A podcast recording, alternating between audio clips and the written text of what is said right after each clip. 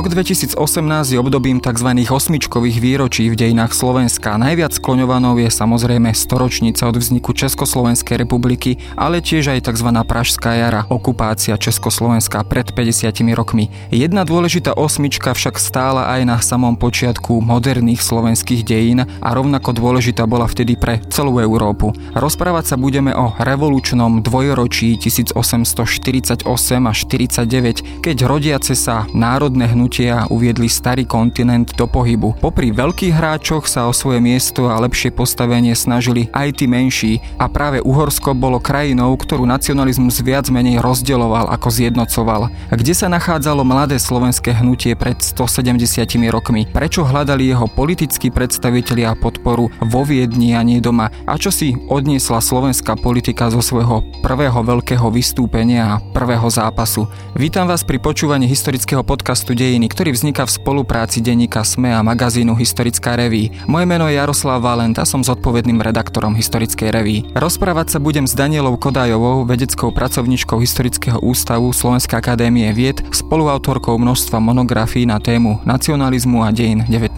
storočia.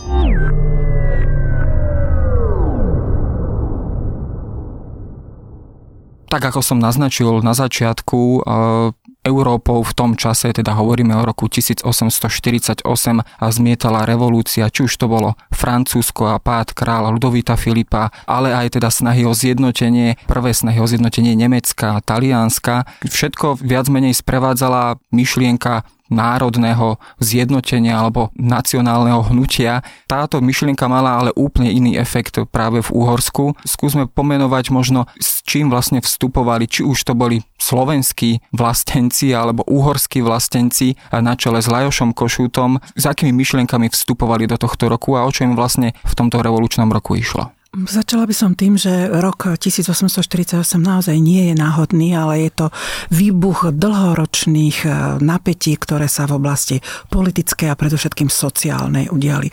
Tie národnostné požiadavky e, vzdelanci, e, liberálni novinári nastolovali, ale stále to bolo len v podobe kaviarenských debát alebo novinových článkov.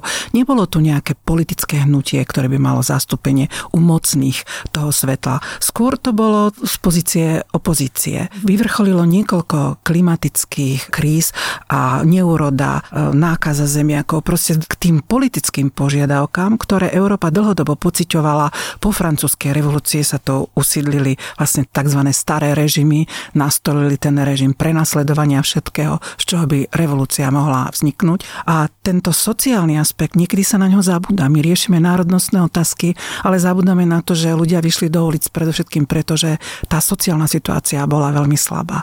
A to využili práve títo predstaviteľa liberálnych hnutí. Keď už boli ľudia v ulici, pridali sa k ním, vlastne zradikalizovali tú masu a začali nastolovať aj politické požiadavky, okrem toho, že nemáme chlieb, nemáme prácu a podobne. Čiže ten začiatok 48.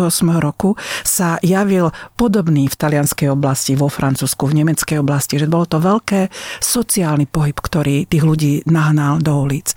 Ale paralelne s tým existovalo hnutie inteligencie a vzdelancov, pre ktorú tiež bola politická situácia už neúnosná a dožadovali sa zmeny. A viete, ten pojem revolúcia, ono všetkých ľudí, ktorí žili v tej prvej polovici 19.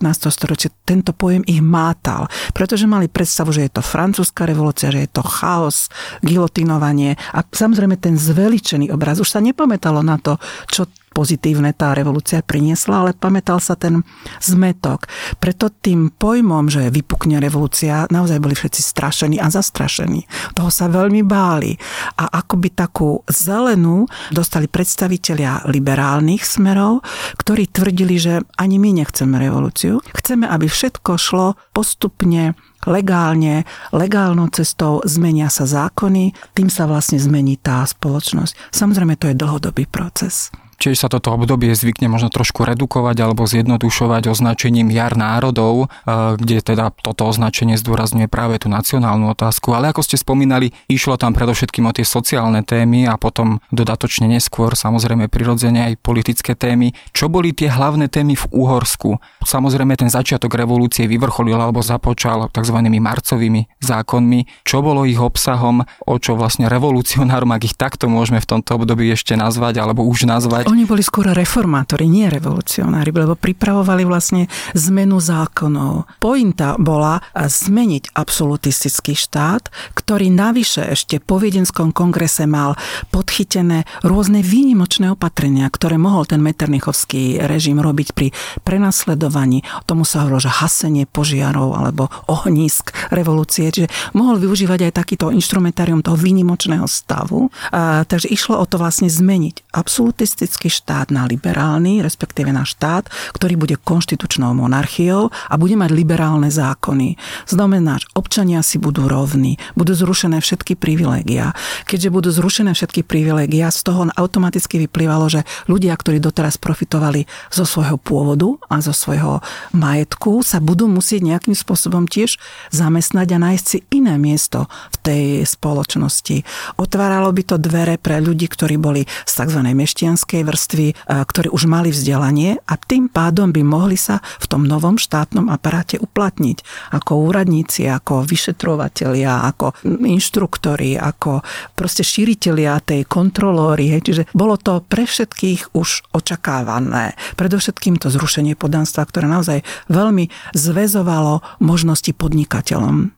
No, ja tu spomeniem aj tie ďalšie veci, alebo ich zhrniem. Išlo predovšetkým o rozšírenie politických práv, spomínané zrušenie poddanstva, nástup demokratickejších pomerov, vrátane teda rozšírenia volebného práva. Tu asi v tom no, čase bolo. V tom čase sa veľmi ešte o volebnom práve nehovorilo, pretože bolo jasné, že ľudia, ktorí nemajú žiadne vzdelanie, takým tým dehonestujúcim výrazom označované ako lúza, tí vlastne by ani nevedeli to právo využiť. Hej. Preto to volebné právo by bolo obmedzené na ľudí, ktorí mali vzdelanie, vedeli prečítať otázky otázky, vedeli vlastne sa podpísať a preto nemôžeme hovoriť o všeobecnom volebnom práve. Samozrejme, tam platil zrejme aj nejaký majetkový cenzus. Majetkový cenzus, áno. A pointa bola taká, aby človek nevstupoval do politiky preto, aby zbohatol, ale ľudia, ktorí vstupovali do politiky, museli sa preukázať, že sú majetní a môžu si dovoliť politicky sa angažovať. Môžeme povedať, že na začiatku roku 1848, teda po udalostiach po vypuknutí eh, nepokojov vo Viedni, neskôr eh, v Budapešti, alebo teda Pešti, Budine, v Prahe takisto, pokiaľ teda hovoríme o tomto našom blízkom prostredí, eh, boli všetci politickí predstavitelia jednotlivých národností Uhorska, alebo teda celej monarchie za jedno. A až neskôr ich začala rozdeľovať povedzme práve nacionálna otázka. Áno, v tej prvej etape sa naozaj javilo, že majú spoločnú reč a spoločnú spoločné ciele. Predovšetkým bolo treba zmeniť meternichovský režim, čiže odstraniť Meternicha, ktorý bol v tom režime tak ukotvený, že sa zdalo, že on je tá príčina toho, nie ten režim, ale on osobne. Čiže tá prvá požiadavka bola vlastne odstrániť Metternicha od vplyvu na cisársky dvor a od cisárskej politiky. Ďalšia bolo zrušenie všetkých privilegií a vlastne občianské zjednotenie. A to si vyžadovalo ten tretí krok, čiže spísanie zákonov, súbor zákonov sa volá konštitúcia, čiže tu bolo hlavne tie slova, ktoré hnali ľudí do tej aktivity, bolo pred Metternichom, nech máme parlament a nech máme konštitúciu. Tieto tri slova. Čiže paradoxne, kým na začiatku so vyzeralo, že pôjde o sociálnu zboru, Sociálne zbory vybuchovali, hoci kedy vždy v tej situácii, keď to už bolo neúnosné, ale veľmi ľahko sa dali odstrániť, lebo vždy boli lokálne.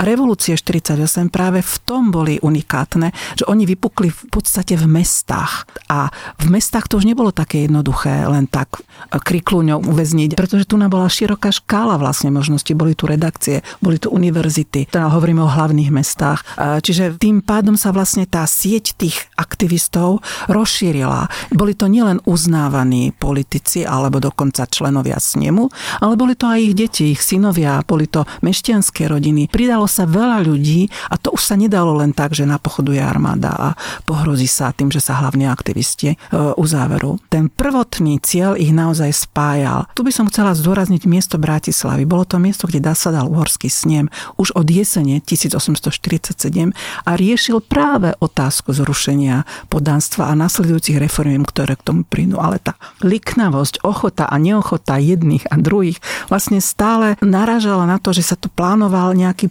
postupný prechod, nie jedným zákonom, ale postupne podľa majetku, proste podľa lokalít. Čiže vyzeralo to, že tento snem nedôjde ešte k rozhodnutiu a už sa o tom rokovalo 20 rokov pri každom snemovom zhromaždení. Čiže bol dôvod, prečo vlastne výjsť do ulic.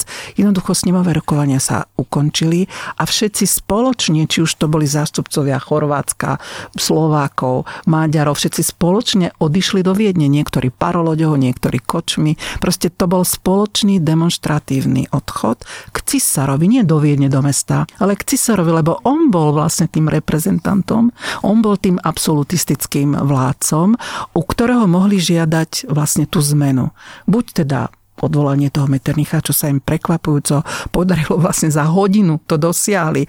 To, čo sa zdalo, že na ňom stojí celá tá krajina. Odišiel s celým majetkom, bol vítaným hostom vo všetkých aristokratických salónoch v západnej Európe a svojím spôsobom sa stiahol dobrovoľne, veď on už to bol starý pán. Muž, ktorý mal veľmi komplikovaný súkromný život, mnoho žien a proste on si riešil už potom svoje a užíval si konečne ten majetok, lebo povedzme si pravdu, byť na čele takejto krajiny, to nebolo o tom, že si dovtedy užíval, dovtedy skutočne pracoval a tvrdo pracoval. Takže neodišiel až takou hambou, ako nám to trošku evokujú tie karikatúry, že odchádza s dlhým nosom, preoblečený do ženských šiat. To je taký trošku novinársky výmysel, aby to dostalo istú pikantériu. Odišiel v podstate po dohode, potriasli mu rukou a poďakovali mu za službu. To nebolo, že za hambou.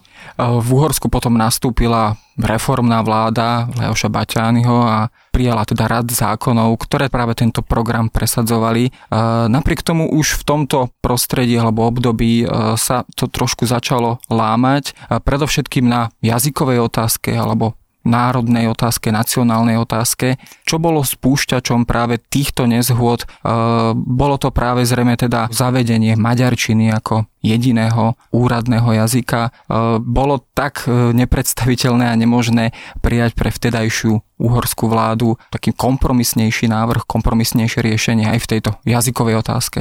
No, ja by som to tak nazvala, že keď sa tá revolúcia rozhýbala, bola tu odrazu šanca pre e, v Nemeckú oblasť na zjednotenie, pre Uhorsko, pre České kráľovstvo na obnovenie kráľovstva, lebo ukázalo sa, že ten režim padol, panovník je slabý. To nebola iskierka, to bola reálna šanca vtedy. Keď budeme jednotní, tak sa nám podarí vlastne obnoviť v Uhorsku stratu kráľovstva, ktoré vlastne stratilo v roku 1526, ale za tie tri storočia sa tu udialo strašne veľa vecí a teraz bol problém, akým akým spôsobom to zrealizovať.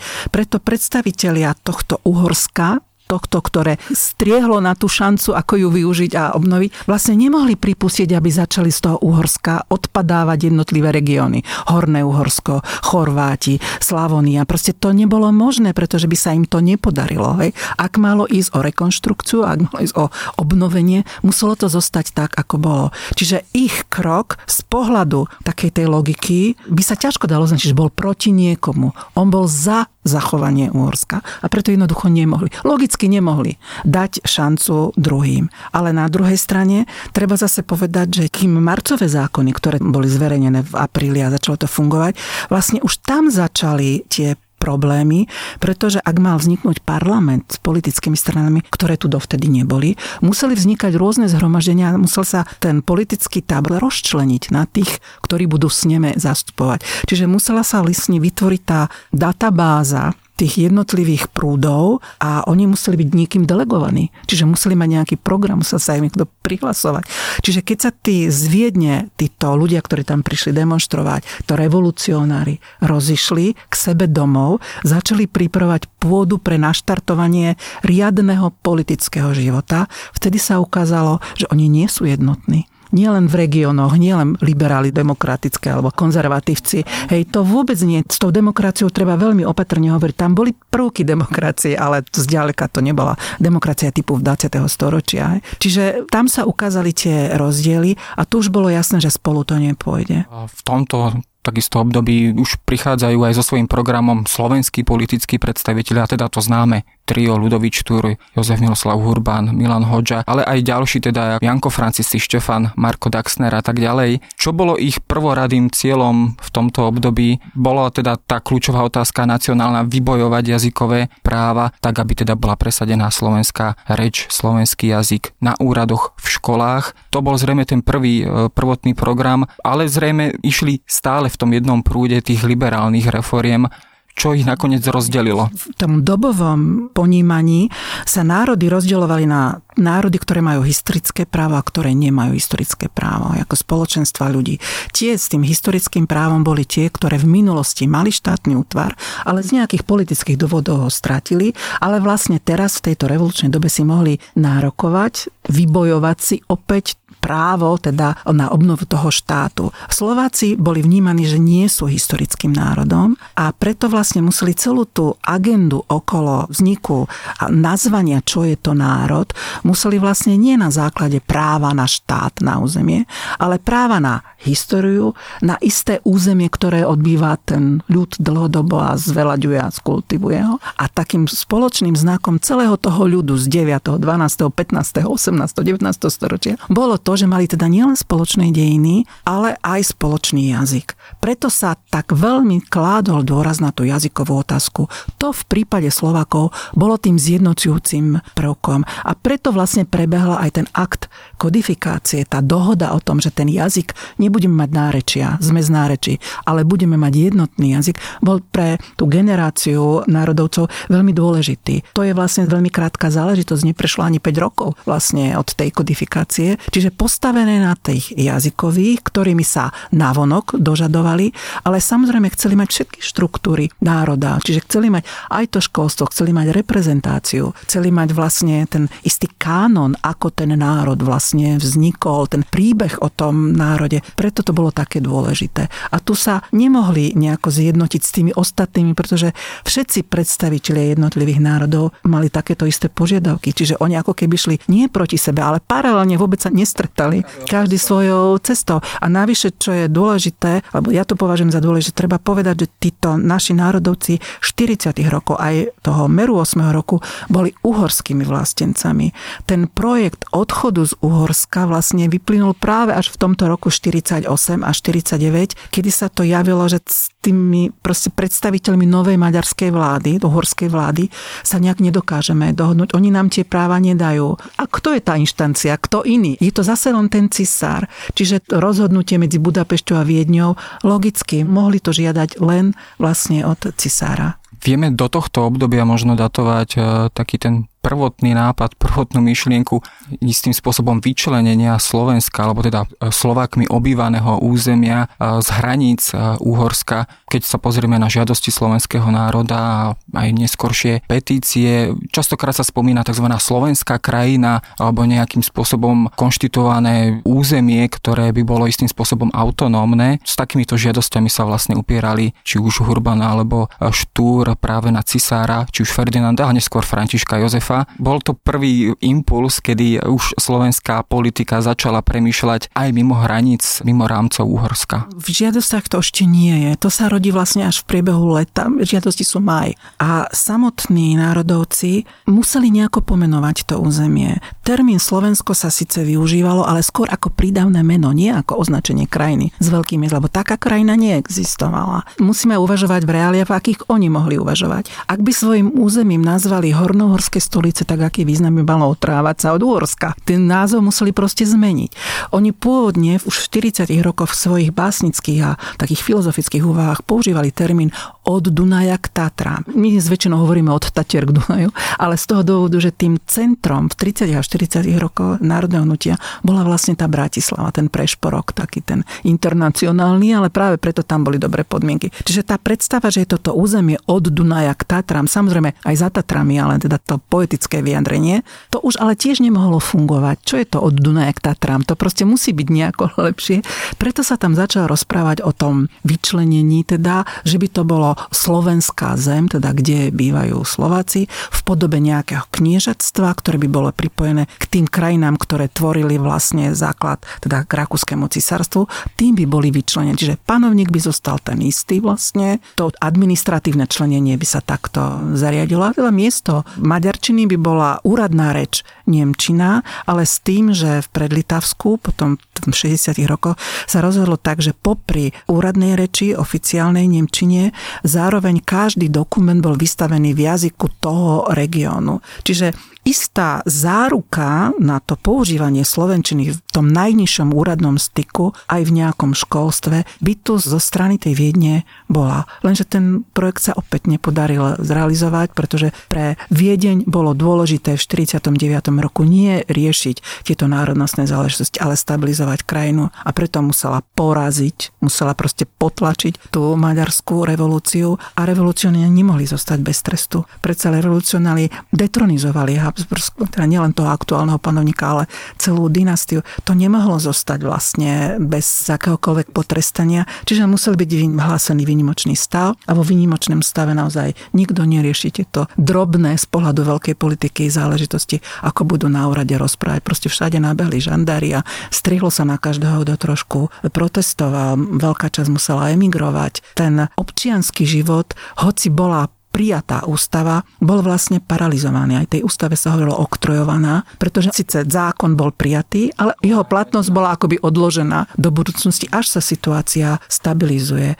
Ak sa ešte ale vrátime do roku 1848-49, eh, je možno trošku paradoxom, že aj napríklad teda Mladé slovenské hnutie a slovenskí dobrovoľníci, také tie tri dobrovoľnícke výpravy, ktoré v tom čase na Slovensku alebo v Hornom Uhorsku eh, existovali, trošku tak samozrejme spolupracovali s Viedňou a teda s tými tzv. reakčnými alebo konzervatívnymi silami, napriek tomu, že spočiatku ten program eh, aj štúrov bol práve liberalizačný aj v súvislosti s tými ďalšími vecami, ktoré sme spomenuli. Teda, či už to bolo zrušenie poddanstva, rozširovanie postupné volebného práva. Je toto možno paradox, alebo bola to jednoducho nutnosť slovenskej politiky obrátiť sa napriek tomu, že to nebolo možno úplne v súlade s jej predstavami na reakčnú viedenie? Bolo to v podstate nutnosť. Ak si zoberieme, že išlo tých istých ľudí, ktorí v 30 a 40 rokoch boli aktivistami Mladého Slovenska, teda to bolo súčasťou toho hnutia Mladá Európa, kde mali také vizionárske sny, ako tá Európa bude vyzerať, bude ako Spojené štáty americké, vznik ich si pamätali, ešte to bolo čerstvé, čiže budú nejakou dohodou, nejakou úniou, budú spolu spojené a budú kooperovať, vybudujú alebo vydobijú vlastne títo revolucionári vo všetkých týchto krajinách, ktorí sa spoja. Boli to také také trošku naivné e, predstavy o tom, ako funguje politika, pretože reálna politika sa vtedy vlastne nerobila. Čiže všetko bolo odvodené od vôle pánovníkov. A tí istí ľudia, keď mali možnosť v revolúcii prejaviť a teda dať, nastoliť, spísať prvý program, tak ho samozrejme spísali na tie okolnosti, ktoré boli vtedy. Marec, apríl, maj sa javilo, že môžu žiadať všetko lebo tá moc bola tak zneistená, tak nevedela rýchlo zareagovať, že skutočne môžu žiadať všetko. Preto aj tie požiadavky sú pomerne revolučné. Aj na tú dobu, aj v porovnaní s inými národmi. Ovšem to sa zmenilo. Na konci júna bol potlačený slovanský zjazd, napochodovali vojaci do Prahy, taký istý poriadok rozohnali robotnickú demonstráciu vo Viedni, v Budapešti, čiže podarilo sa relatívne po tých troch, štyroch mesiacoch takého vajatania tej centrálnej moci nastoliť poriadok, ale za cenu vojenského zásahu. Nie za cenu, že presvedčili ste nás, ustupujeme z našich požiadav postavili. Čiže a keďže nikde napochodujú vojaci ozbrojení, to už potom nie je o tom, že kto je lepší rečník v parlamente a v sneme. To už je vlastne o tom, kto sa dokáže teda uchrániť a kto dokáže prispôsobiť ten svoj program tým novým podmienkam, ktoré vznikli. A práve to leto ukázalo, že z tej strany Uhorska, uhorskej reprezentácie nie je šanca, že sa tie podmienky pre menšie národy, ktoré boli dlhodobo súčasťou Uhorska, Uhorského kráľovstva, že sa to podarí e, zrealizovať. Preto im nezostávalo nič iné, len obrátiť sa k tomu, kto momentálne predstavoval tú moc. A to bol cisár. Málo spomínanou témou alebo stránkou týchto rokov boli samozrejme aj e, stoličné snemy, na ktorých sa samozrejme zúčastňovala aj slovenská šlachta. Ona bola pomerne početná, často nie je zmieňovaná a práve sa snažila na týchto stoličných snemoch, či už hovoríme o Turčianskom svetom Martine, Liptovskom Mikuláši, presadiť samozrejme aj svoje jazykové práva, teda aby jednacím jazykom na tomto sneme bola teda okrem maďarčiny aj slovenčina, keďže už latinčina prestávala platiť. Prečo povedzme práve predstavitelia tejto slovenskej šlachty nespolupracovali viac alebo vôbec s týmto mladým štúrovským hnutím.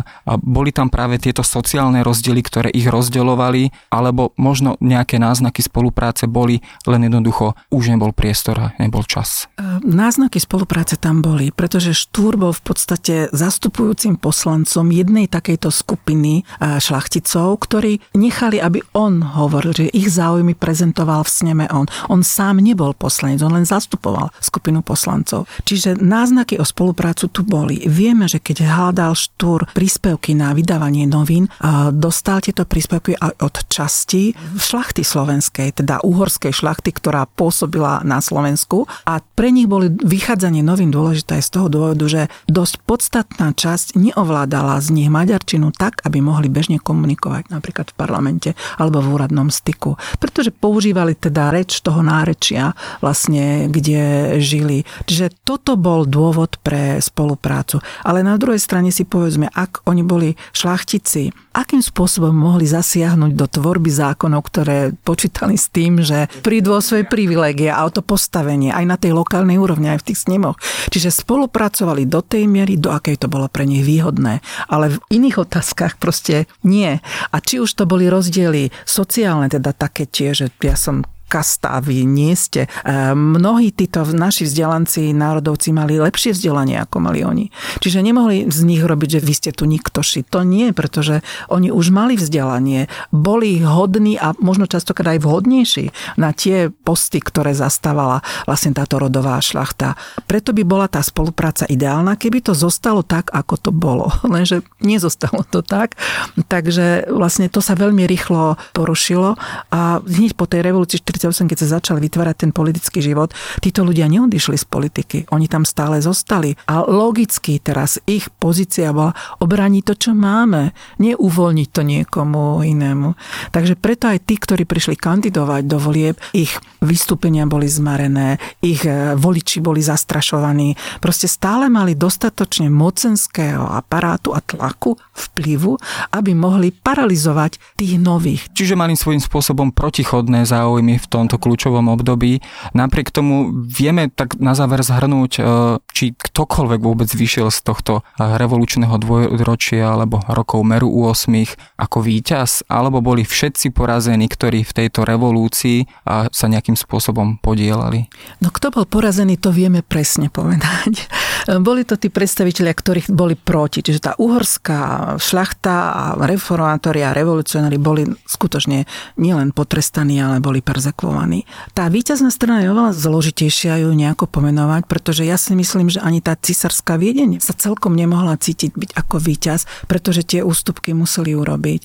Jednoducho tá konštitúcia bola prijatá a otázka toho nastolenia vojenského režimu, ktorý to mal stabilizovať, to bolo každému jasné, že je to dočasné, že je to vynimočný stav a dlhodobo neudržateľný. Čiže na určitú dobu to mohlo fungovať a nakoniec sa ukázalo, že to vlastne zafungovalo na necelých 12 rokov. Ale popri tom, ak sa niekedy hovorí, že toto obdobie bolo doba temná, hluchoty, nemoty, si zoberieme, koľko v slovenskom jazyku vychádzalo vtedy časopisov. Takže ono je to taký istý mýtus o tejto dobe, ale vlastne čiastočné fungovanie tej ústavy umožnilo to, že aj za týchto výnimočných podmienok, výnimočného stavu fungovali redakcie, vychádzali časopisy, bolo školstvo. Tí, ktorí neboli takí najznámejší krikľúni z tej revolúcie, vlastne fungovali ďalej. Mnohí sa umiestnili práve v tej novej štátnej správe. Jednoducho na základe svojho vzdelania. Samozrejme, bolo to podriadené tomu, že museli zložiť slub lojality. Ale to každá vláda vyžaduje, aby úradník, ktorý má reprezentovať jej nariadenia, vlastne bol lojálny človek a nie, že ja budem tu na vydávať také nariadenia, ale potichučku si budem pripravovať ďalšiu revolúciu. Tak to jednoducho nefungovalo. A čo sa ale zmenilo pre slovenskú politiku alebo našich zástupcov, predstaviteľov, alebo keď to takto nazvem, vodcov nášho politického slovenského hnutia, keď porovnáme to obdobie pred rokom 1848 a po roku 1849. Bol tam nejaký zásadný posun, ktorý teda možno zrejme zmenil kategorický pohľad na budúcnosť slovenského národa? Hej, nazvala by som to, že to je ich vlastné vnímanie samých seba. Bol prvýkrát nastolený politický program, spísaný program, ktorý dnes by sme mohli povedať, že bol dobový ale v tej dobe vystihoval vlastne to pozitívne, čo tá doba priniesla. Čiže nebol proti niekomu, ale bol za niečo. Čiže stanovil sa isté kroky v budúcnosť. Od revolúcie mohli títo národovci vystupovať ako predstaviteľi, ako reprezentanti národa, pretože sa k ním pridali aj iní. Čiže už to nebol len literárne vymyslený a ospevovaný ľud, už to bol sformovaný alebo formujúci sa národ, ktorým oni mohli operovať. Že teda my nie sme len tí uhry hovoriaci slovenskí a náš ľud krásne spieva, je zbožný a pekne sa oblieka vyšším maluje a podobne. Nie, už mohli vystupovať, že je to ľud s politickou vôľou že bola svojím spôsobom nastolená slovenská otázka. I keď nebola vtedy vyriešená, ale už bolo celkom jasné, čo je cieľom. A cieľom bolo paradoxne nie otrhnúť sa od Uhorska. To bola len krátka záležitosť. Cieľom bolo dosiahnuť občianskú rovnosť za všetky slobody, ktoré ako národu patria. A v tom bolo teda aj to právo na úradný jazyk, na školstvo, na celý teda ten politický život v krajine. Čiže oni podľa mňa po revolúcii boli síce na tej strane akoby víťaznej vied riadne, s tým ale, že tie práva si mohli len čiastočne uplatňovať, ale sami museli pochopiť, že dostali sme sa inde, sme iná kategória. Už nie sme len roztrutení po farách, školách a v redakciách ľudia, ktorí proste pripravujú nejakú ďalekú víziu. Sme ľudia, ktorí vstúpili do toho politického života a vstúpili rozhodne a jasne proste tie dobrovoľnícke výpravy, to je jasne dané, že čo chceme, kto sme, čo bránime a nedáme si to. No a možno ešte s väčšou razanciou sa tieto otázky všetky objavili potom o 70 rokov neskôr počas Prvej svetovej vojny, ale to už je iná kapitola dejín, o ktorej sa možno ešte niekedy porozprávame. Veľmi pekne ďakujem za rozhovor.